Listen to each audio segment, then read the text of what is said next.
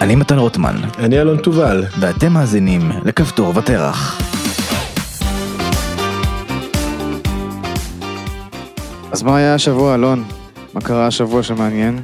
השבוע התחלנו בתשעה באב, אה, פלוס מבצע נוסף בעזה, והיו לנו גם אה, פריימריז אה, בליכוד. באמת היה שבוע קדוש בעמוד? היה גם פריימריז בעבודה. בעבודה, נכון. נכון, היה פריימריז בעבודה. טוב, בוא נתחיל מ... אה, בוא נתחיל מהמבצע. מה דעתך? נשמע לך טוב? נשמע לי רגיל. מה אוקיי. היה חדש במבצע הזה? אה, איך קוראים למבצע הזה? אה, עלות השחר?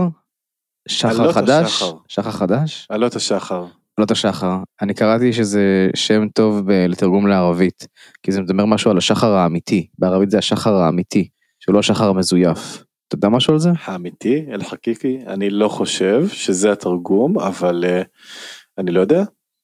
הבנתי אין לדעת פרס- מה המחשב הצה"לי פולט. אני לא חושב שזה מחשב באמת. לא, לא היה שום דבר חדש במבצע הזה. זה מבצע דומה לכל המבצעים הקודמים שהיו קודם, למיטב ידיעתי, לא נוסו שם כלים חדשים, אה, לא נוסתה שם אסטרטגיה אחרת.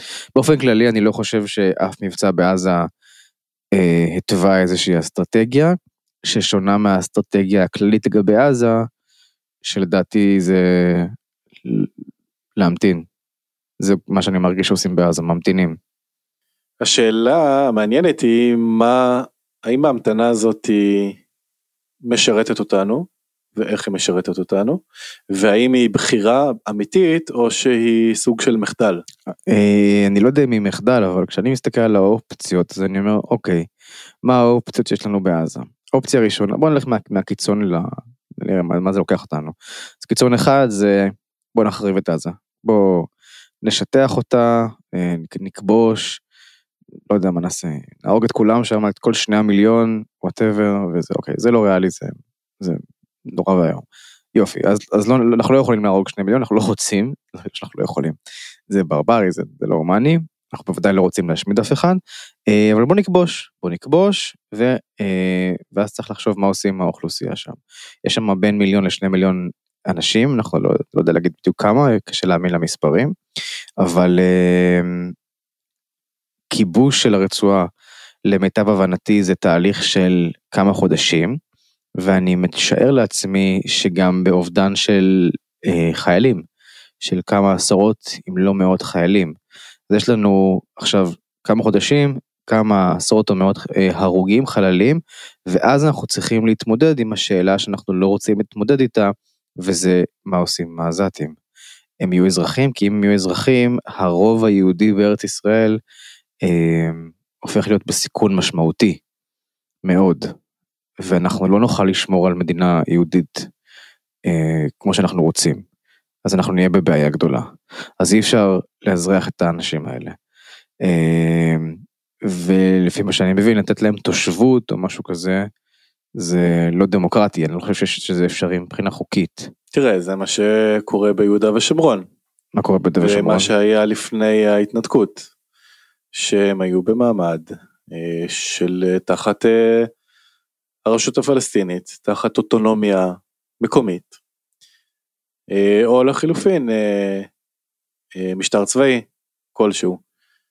כן. אבל אה, תראה, אנחנו מכירים את הרצונות שלנו בהקשר הזה של אה, אנחנו לא רוצים להכיר בקיומה של הבעיה בטח אנחנו לא רוצים לעסוק בה אז אה, הבעיה הזאת היא כופת את עצמה עלינו. ואני חושב שאולי מה שמעניין זה מה ההשלכות ארוכות הטווח של המדיניות הזאת של ההימנעות שאין ספק שבטווח הקצר היא מועילה. אבל אם אתה מודד לאורך זמן אז אה, אין ספק שנוצר פה איזשהו חוב שאנחנו די עיוורים אליו. מה החוב? אה, נוצ... החוב הוא חוב אסטרטגי, כי הבעיה הולכת וגדלה, האיום הביטחוני הולך וגדל, ההשתכללות של הפלסטינים אה, היא הולכת ו... וגדלה ומשתפרת, ולא רק, אגב לא רק בזירת עזה, גם בצפון. אני חושב שהרבה אנשים לא מודעים או לא מפנימים את זה שהמצב אה, שלנו למשל ב-2013 הוא מאוד מאוד שונה מהמצב שלנו היום לקראת 2023. עבר עשור, לכאורה חיזבאללה אותו חיזבאללה, אבל האמת היא שמבחינה אסטרטגית אנחנו במקום מאוד שונה. אני מפריד בין הזירה הצפונית לזירה הדרומית, אני רוצה לטעון את הטענה ההפוכה, שככל שהזמן עובר ואנחנו רק שומרים על, אפילו נשארים במקום, אנחנו רק מתעצמים, ואיך אני רואה את זה? אני רואה את זה בשני דברים עיקריים, אחד הסכמי אברהם, שזה הייתי אומר שינוי טקטוני ב, ביחס של העולם הערבי לישראל ובישראל בעולם. וזה גם אה, לדעתי יריקה בפרצוף של אה, מחלקת המדינה האמריקאית שהנחת היסוד הסמויה שלה היא שכל המזרח התיכון נשען ויושב על הסכסוך הפלסטיני. זו האמונה עמוקה מאוד של מחלקת המדינה האמריקאית מאז ומתמיד ובוודאי של רוב המועמדים הדמוקרטיים אה, דוגמת אובמה ואני מניח שגם מי שהיה לפניו, אה, לא לפניו, בשנות ה-60 או 70, שכחתי את שמו. אמ, אבל לאו דווקא של, לאו דווקא של אה, ביידן, ביידן הוא דמוקרט רגיל, אבל בעיקרון מחלקת המדינה האמריקאית, זו התפיסה שלה, שאם נפתור את הסכסוך אה, הישראלי-פלסטיני, אז כל הסכסוכים במזרח התיכון ייפתרו. אנחנו לא אוחזים בזה, והסכמי אברהם בעצם אומרים זה לא נכון, והנה לראיה, זה אחד, שתיים. אתה רואה שהעיסוק שלנו בערביי ישראל הולך וגובר מאוד בשנים האחרונות, וזה מגיע מכל מיני כיוונים. נתניהו שהולך לבקר ביישוב ערבי, אה, מפלגת אה, רע"מ שתופסת תאוצה מטורפת והופכת להיות שותפה בקואליציה. אה, אנחנו רואים הרבה יותר, תוכנית החלטה 922 שמקצה כספים משמעותיים למגזר הערבי אחרי הזנחה של שנים, להזנחה פושעת לדעתי. ואנחנו כמדינה, כחברה, מתחילים הפרעות אגב, מנגד, יש פה איזושהי התמודדות פתאום אה, עם אוכלוסייה שאנחנו די התעלמנו מקיומה עד היום, מקום המדינה ועד היום, או מביטול המשטר הצבאי ב-65, 66, עד היום.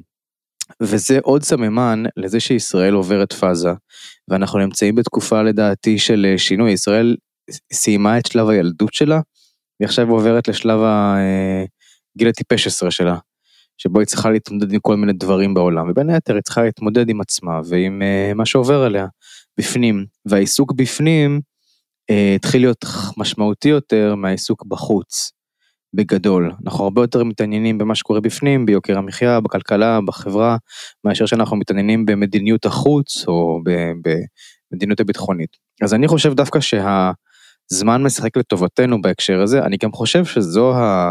האסטרטגיה של נתניהו, שבעצם אתה תעשה הרבה שלום עם מדינות ערביות, והסכסוך אה, או יצומצם או יתפוגג, אתה גם יכול לראות אגב שבמבצע האחרון, לעולם ממש לא היה אכפת. אה, כל מיני, אה, כל מיני ניתוחים שעשו של חיפושים כאלה ואחרים, של התעניינות עולמית, גינויים רפים מהאו"ם, לא באמת מעניין אף אחד. אני חושב שזה קשור לזה שהעולם עסוק בכל כך הרבה דברים עכשיו, גם המיתון אה, העולמי הקרב ובא, וגם אה, הפוסט קורונה, וגם אה, אה, מחירי הסחורות, והמשבר עם רוסיה ואוקראינה, ואולי עלייתה של מלחם, המלחמה הקרה השנייה. אה, וגם אה, סוג של הרגל, שפה אנחנו מדברים על הרגל שהוא גם פנימה וגם החוצה, אה, ולהגיד טוב זה המצב במזרח התיכון. נכון. וככה זה. נכון. קצת נמאס לנו לנסות ולפתור את הדברים. אה, אז אה, למה להתחיל עם הפלסטינים אם זה כל הזמן נתקע? נכון, זה זה נתקע. ו... וכן, אני, אני כן שומע כל הזמן אותם קולות של אה, רגע רגע בואו אנחנו בעצם צריכים לסייע להם כלכלית והם מסכנים וזה הסיבה שהם מלכתחילה יוצרים אלימות ויוצרים טרור כי הם מסכנים כי הם חנוקים כלכלית. אבל לא שאני מרגיש שכשהמצב היה יותר טוב כלכלית אצלם אז הם היו פחות עוינים. אני חושב שזה איזשהו משהו עמוק. מאוד בקיום של מדינת ישראל ש, ש, שמקשה עליהם את, ה, את עצמנו. אה, אבל בצ... אז, אז בעזה קשה אני... לראות, מה? לא, אני רציתי אה, להקשות עליך.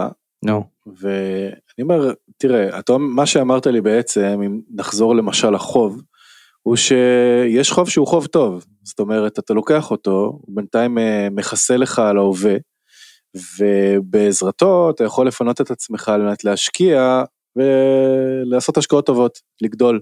ההשקעה, כדי להיות יותר, יותר, יותר חזק בהמשך. כן, בסופו של דבר, תשמע, אני חושב שבסופו של דבר הסכסוך הזה הוא סכסוך דמוגרפי, ככה אני תופס אותו לפחות. זאת אומרת, הוא לא סכסוך כלכלי והוא סכסוך דתי בחלקו, אבל הוא הרבה הרבה מאוד סכסוך דמוגרפי. ולמה אני מתכוון? לכך שאם היו בארץ ישראל, לרבות עזה ויו"ש, כנאמר, אה, לא יודע מה, 100 מיליון יהודים, ואותו מספר של אה, ערבים, לא הייתה בעיה. היינו אה, נותנים לכולם אזרחות וממשיכים לחיות אה, בשמחה ובששון. ומתמודדים עם כל הבעיות האלה בצורה פנימית.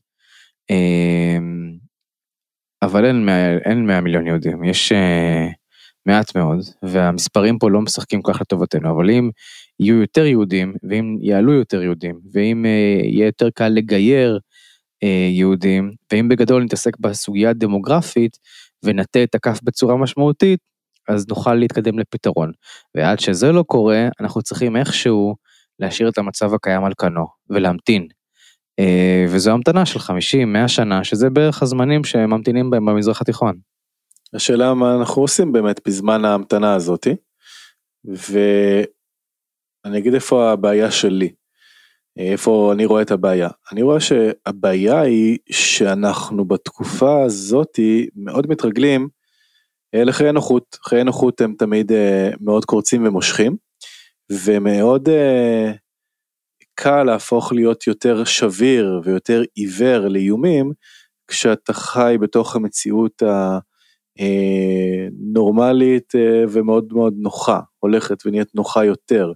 אז במובן הזה מה שנגיד אתה מציג כהתבגרות של בוא נתחיל לחשוב על הבעיות הכלכליות, שבמובן מסוים אני מסכים, כן, בהחלט זאת התבגרות, אבל מצד שני היא גם, גם סממן של נוחות, כי בעצם אנחנו אומרים האתגרים הגדולים מאחורינו. בואו עכשיו נתחיל לדאוג ל...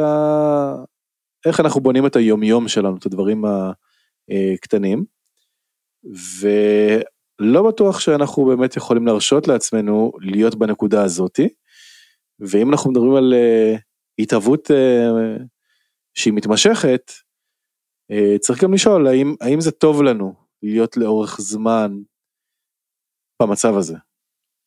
אתה חושב שעדיף שאנחנו נחיה באיום ובחרדה תמידית? לא בחרדה, אבל במתח מסוים, נראה לי.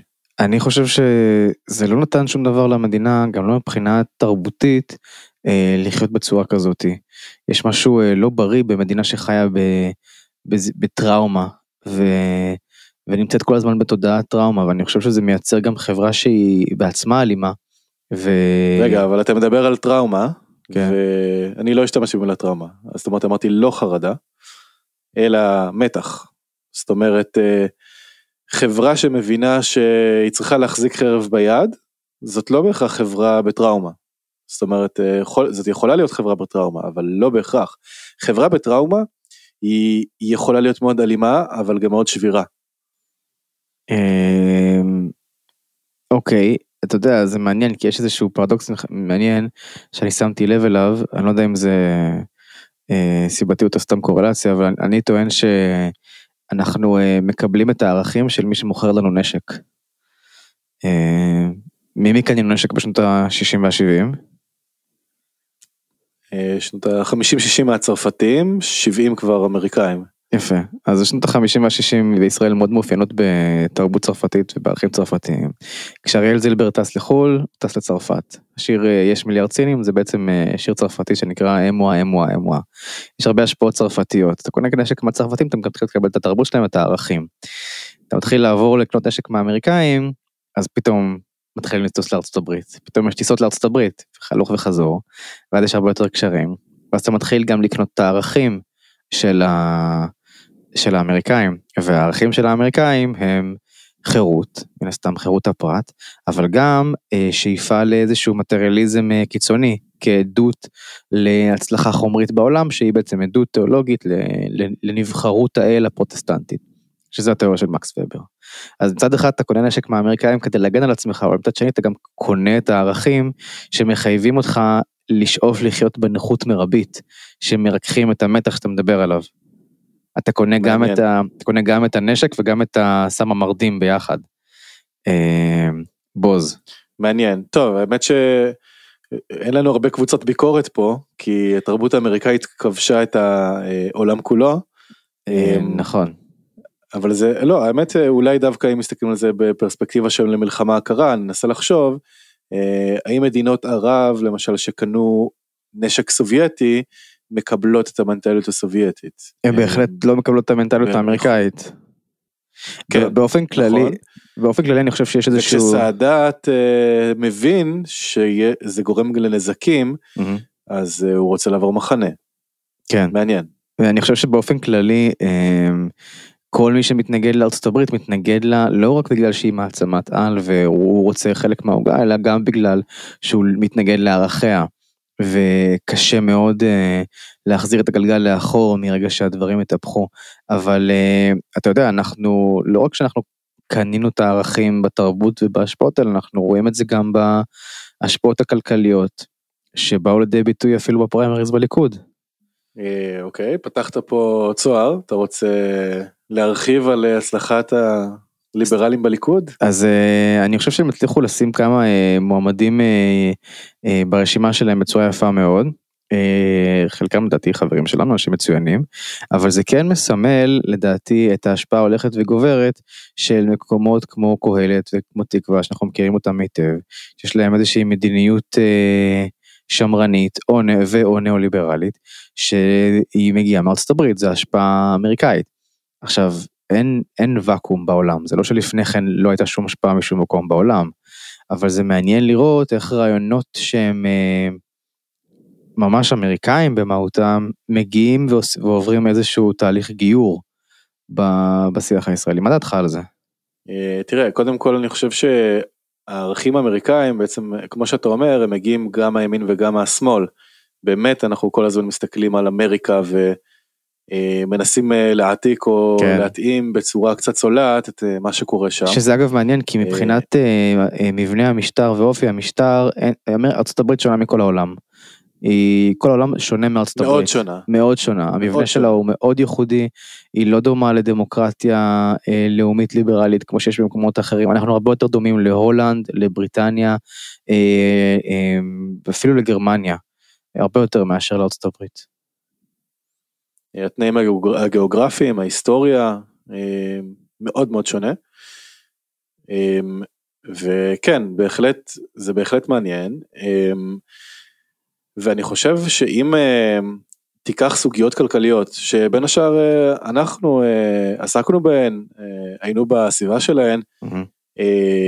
בתנועת תחרות ובמקומות אחרים שבהם נכחנו, פעלנו, אז אתה רואה שבאמת across the board, יש פה ניצחון אדיר של הליברלים. Mm-hmm. תחשוב שהשפה אה, של המדיניות הליברלית אה, הכלכלית, mm-hmm. ולא רק הכלכלית, mm-hmm. מנצחת אה, מהשמאל שמתחיל במרץ, ממשיך באופן ייחודי וחדשני עכשיו במפלגת העבודה, שזה מרץ ב', עובר לגוש אה, יאיר לפיד, אוקיי. שינוי, אה, שינוי, יש עתיד. אותו דבר. אוקיי? אותו דבר, ומגיע עד הליכוד, שעד. בפריימריז הקודמים, שמתי התקיימו? ב-2015? לא, לא, לא, אחרי, לא? אחרי. אחרי? כן, כן. זה כבר שנים ארוכות אבל שלא היו פריימריז. ואת אה, הקבוצה הדומיננטית ביותר, שלצורך העניין אה, אנשי הסתדרות, תעשייה אווירית וכולי, אה, עכשיו הליברלים בליכוד שירדו עליהם כל השנים, כי לא היו להם פריימריז להוכיח את זה שהם סתם מצחיקים, mm-hmm. באמת מגיעים להישגים, אבל לא בהכרח זאת, זה הישג של הליברלים ב, בליכוד, אלא באמת איזשהו קונצנזוס חברתי שהלך ו, והשתרש, וזאת הצלחה גדולה למי שמקדם את הערכים האלה, ואני לפני שאני מעביר אליך את המיקרופון, אני רוצה להגיד שאולי זה ניצחון פירוס, אולי הצלחת יתר שכזאתי, שאנחנו, יש לנו בעיה איתה קצת. למה? מה, מה ניצחון פירוס? אני חושב השיח הליברלי החליף במידה רבה את השיח הלאומי. זאת אומרת הוא באמת, הוא באמת פוסט לאומי ופוסט ציוני, אה, למרות שאפשר תמיד להגיד שמחזיקים בשניים ביחד, אבל מבחינת אה, פעם, הקדימות באג'נדה, אני אף פעם לא זוכר מה חושב- החיבור ביניהם, אני יודע שתמיד אה, בימין מדברים על לאומי ליברלי, גם הליכוד זה מפלגה לאומית ליברלית, אני אף פעם לא, לא זוכר את ה... איך מחברים בין ליברליזם ללאומיות, למרות שאני יודע שכאילו עוסקים בזה המון. אה, לאומיות אה, מגיעה למשל על בסיס של אה, שוויון אזרחי, שאתה נותן לכל פרט את, את הזכות וככה אתה משחרר את הכוחות העממיים. אז פה בהחלט אתה רואה את ה... יכול לראות את הקשר, אבל יש שאלה מה זה אומר ליברלי. וכשאנחנו אומרים ליברלי היום, לפחות בגזרת הימין, קשה מאוד להבדיל, הולך והופך, קשה יותר להבדיל בין ליברלי לליברטריאני. זאת אומרת, אני דוגל בחופש הפרט, הדגש שלי הוא על הפרט, הוא על היחיד, אה, וכל משהו קולקטיבי, אני אה, לא רק נרתע ממנו, אני די דוחה אותו. כן, שזה מאוד שונה ממנו. היסטורית, כי, כי היסטורית באמת אתה צודק שהליברליזם כרוך עם הלאומיות אה, בכריכה אחת אה, בצורה אדוקה, אה, לפחות היסטורית, זאת אומרת עליית הליברליזם עולה, עולה ביחד עם עליית הלאומיות, אבל אה, אתה יודע, אני בכלל לא בטוח שאתה צודק לגבי הניצחון, אני לא הבנתי איך מרץ ומרץ ב' העבודה וחבר מרעיהם אוחזים בשפה הליברלית, ואפילו יותר מזה אני אגיד לך, אה, חיים כץ ואתי עטיה, ומי יודע שמה, אה, ובוודאי מירי רגב וחבר מרעיה, שהם אה, הרבה דברים, אבל ליברלים הם בטוח לא, אלא בדיוק בדיוק להפך, הם חברי הפנקס הכחול וההסתדרות ומקורבים וכל מה שלא אהבנו במפא"י, אה, וכל ה...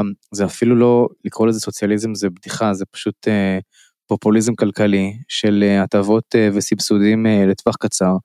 זה רק הולך וגובר, החקיקה פה היא דכאנית, ב... החקיקה הכלכלית פה היא דכאנית בצורה יוצאת דופן.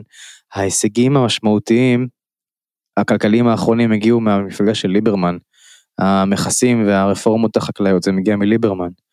אני חושב שאתה צודק בזה שאנחנו זנחנו את השיח הציוני לטובת שיח כלכלי, אה, וגם גרשון הכהן כתב על זה השבוע בטור שהוא כתב, אה, וזה באמת שאלה, כי כשאנחנו שואלים את עצמנו האם לקיים או לא לקיים פעולה, אנחנו קודם כל שואלים את עצמנו האם הפעולה הזאת היא כלכלית, ולא האם הפעולה הזאת היא מטיבה עם המדינה, גם במחיר כלכלי. אה, ואתה יודע, בצלאל סמוטריץ' כתב לפני שבועיים לדעתי, הוא דיבר על החשיבות של אה, רכבת לאילת. אז הוא אמר, זה לא כלכלי, אבל זה ציוני. זה חשוב כי זה יבטיח את, ה, את הגבול, זה חשוב כי זה יתפוס את השטח, את המרחב, וזו חשיבה ציונית, הוא אומר, אני יודע שזה לא כלכלי, אבל השיקול הכלכלי משני בעיניי ביחס, ביחס לשיקול הציוני. אז דווקא מעניין אותי לשמוע מה דעתך לגבי ההתנגדות שלי שזה לא תפס, איך זה תפס בעיניך? אני חושב שזה מאוד תפס. תראה, הרפורמה למשל בחקלאות, אני חושב ש... ש... ש... עם קווי המדיניות אני בוודאי מסכים, אבל עם השיח שנוצר, אני חושב שהוא מדגיש פה משהו חדש. כי אם בעבר באמת נתנו דגש על אה, חקלאות כביטוי לאיזושהי משימה לאומית ובזה אה, הדיון, אז היה גם מי שניצל את הדיון הזה לרעה. זאת אומרת, אה, כל מיני גורמי אה, בעלי עניין אה, בתאגידים חקלאיים שהם לא בהכרח המרחק בינם לבין החקלאי הוא גדול, והם היו אלה שרוצים לשמר איזשהו מבנה כלכלי חסר שחר. כן. אבל אני רק אגיד שנייה מה קרה שה- מהצד השני? אני אגיד שנייה שהתפיסה, התפיסה של החקלאות ביחס לביטחון היא, וגם את זה גרשון כהן מציג בספר שלו מה לאומי בביטחון הלאומי, הוא אומר, קשה מאוד לשמור על גבולות שיש לך רק כוח צבאי. אה, אין לך מספיק אנשים, אין לך מספיק כוח אדם, אבל כשיש לך שטח חקלאי, שיש שם חקלאי שמטפח את השטח יום יום, הרבה יותר קל לך אה, לתפוס את השטח הזה ולהגן עליו. אותו כנ"ל לגבי ההתנחלויות ביו"ש. זה שיש התנחלויות ביו"ש, זה בגדול מה שמאפשר לכוחות הביטחון לצאת מהיישובים האלה, להיות נוכחים באזור ולשמור על הסדר אה, בצורה הרבה יותר אפקטיבית. כן, כמובן, יחד עם שיתוף פעולה של, אני מניח, של כוחות הביטחון של הרשות הפלסטינית, מטעמים שלהם, אבל באמת בעיקר, מאז שאנחנו פשוט נוכחים בשטח, פיזית, ואנחנו על האדמה, אז גם תפיסת הביטחון שלנו היא משמעותית הרבה יותר שם. ו, וזה התפיסה הציונית של החקלאות, פלוס שהציונים המקוריים, ותקן אותי אם אני טועה, הייתה להם תפיסה אידיאולוגית לגבי החיבור של האדם לאדמה, כי הם ניסו לייצר יהודי חדש, אה, ולא יהודי גלותי, כי היהודי גלותי מה הוא עושה? הוא עושה לופטגשפט, הוא עושה עסקי אוויר, הוא עורך דין, הוא רואה חשבון, הוא אה, מאכר, הוא לא עובד את האדמה, והחיבור בין היהודי לאדמה היה קריטי בעיניהם כדי לבטל את הגלות, לבטל את היהודי הישן אה, ולייצר יהודי חדש. לחלוטין, ואני אוסיף עליך עוד דבר, ש... או אנסה לחדד, שיש פה הבדל מאוד מהותי שאולי טיפה דיברנו עליו בתפיסה הפוליטית בין הציונות המעשית לציונות המדינית, שאין ספק שהימין הרוויזיוניסטי יותר מזוהה עם הציונות המדינית והם אומרים דבר כזה, תשמע, מתן, אם אתה רוצה להגן על אילת או שאתה רוצה להגן על הבקעה, אז תשלח לך לשם חיילים. למה אתה צריך לשים שם יישובים? יש לך צבא, ואתה מצפה שאדם עם אה, עת חפירה או עם החרשה יהיה יותר אפקטיבי מחייל? אם כן, אז, אה, אז אתה לא, זה, זה מאוד תמוה, אתה, אין לך שיקול דעת כל כך בריא. והציונות המעשית מנגד אומרת, רגע, רגע, רגע, יכול להיות שלא הבנתם בכלל איך העולם עובד, כי העולם לא בנוי רק מכלים טכניים, השאלה אם אתה מחזיק רובה, אם אתה מחזיק מחרשה. אנחנו שואלים גם איך מתהווה הרצון שלנו אה, בעקבות אה, המצב, מצב החיים שלנו, מצב אה, התודעה שבו אנחנו שרויים, והמיקום הגיאוגרפי שלנו ואיפה אנחנו מתחככים עם המציאות. ואם יש לנו אנשים שהם אחים שלנו, שנמצאים בבקעה, ומישהו יורה עליהם בדרך, אז יהיה הרבה יותר קל, או תהיה סבירות יותר גבוהה שאני עכשיו אשלח לשם חיילים בשביל להגן עליהם, ושאני באמת אשלוט בשטח, מאשר אה, אם אה, יש שם חייל שלא מגן על שום דבר. ו- ופה אני חושב, אה, לפחות בתקופה האחרונה אני יותר משתכנע מהמפאיניקים, או מהחבר'ה של הציונות המעשית, אבל מעניין. אבל בוא, בוא נסגור את הסוגריים האלה. נחזור, אה, נחזור רגע לאחור. רגע, אני רוצה להגיד רק דבר אחד על זה, שזה דבר חשוב, כי גם לתפיסה הזאת יש מחיר, כי אחד הניסויים הגדולים ביותר של מדינת ישראל בהקשר של אה, תפיסת שטח ואדמה, הוא ניסוי שנקרא פריפריה, והמחיר של הניסוי הזה, הוא מלווה אותנו עד היום. מבחינת המחירים שאנחנו משלמים על החינוך שהיה בפריפריה ועל הכלכלה שיש בפריפריה ועל המוביליות החברתית והכלכלית שיש בפריפריה ועל גזענות שיש נגד הפריפריה שמאוכלסת בעיקר על ידי מזרחים וזה מה שאנחנו נקרא ישראל השנייה. אז הרצון לייצר גבולות ברי הגנה מתוך תפיסה משולבת של ציונות מעשית, כמו שאתה קורא לה, מובילה גם למחירים משמעותיים. כשזה היה חקלאות, אז בעצם היינו מדינה ענייה, וכשזה לא רק בגלל זה, אבל כאילו אנחנו בעצם חסמנו את התחרות לחקלאות כדי להטיב עם החקלאים שלנו, אה, כדי לייצר להם איזושהי זכות קיום, מהרבה סיבות, אבל גם מהסיבה שציינו, ושילמנו את המחיר הזה, וכששלחנו אנשים לגור במקומות מרוחקים, אנחנו שילמנו ב, באיכות החיים שלהם, ולפעמים בחיים שלהם עצמם, בגלל היעדר גישה לשירותים רפואיים מספקים. ויש לנו עוד ממש מעט זמן, אבל כאילו, אתה חושב שהמחיר שווה את זה? אני חושב שזאת שאלה שצריך uh, לשקול אותה ברצינות, וזה גם עניין של uh, גישה, תראה, התפיסה, לפחות uh, בתקופה, uh, שנקרא לה תקופה החלוצית שלנו, הייתה שאת מי צריך uh, לשלוח לקצוות האלה, בוודאי בפריפריה הגיאוגרפית שקובעת את הגבול, את האליטה.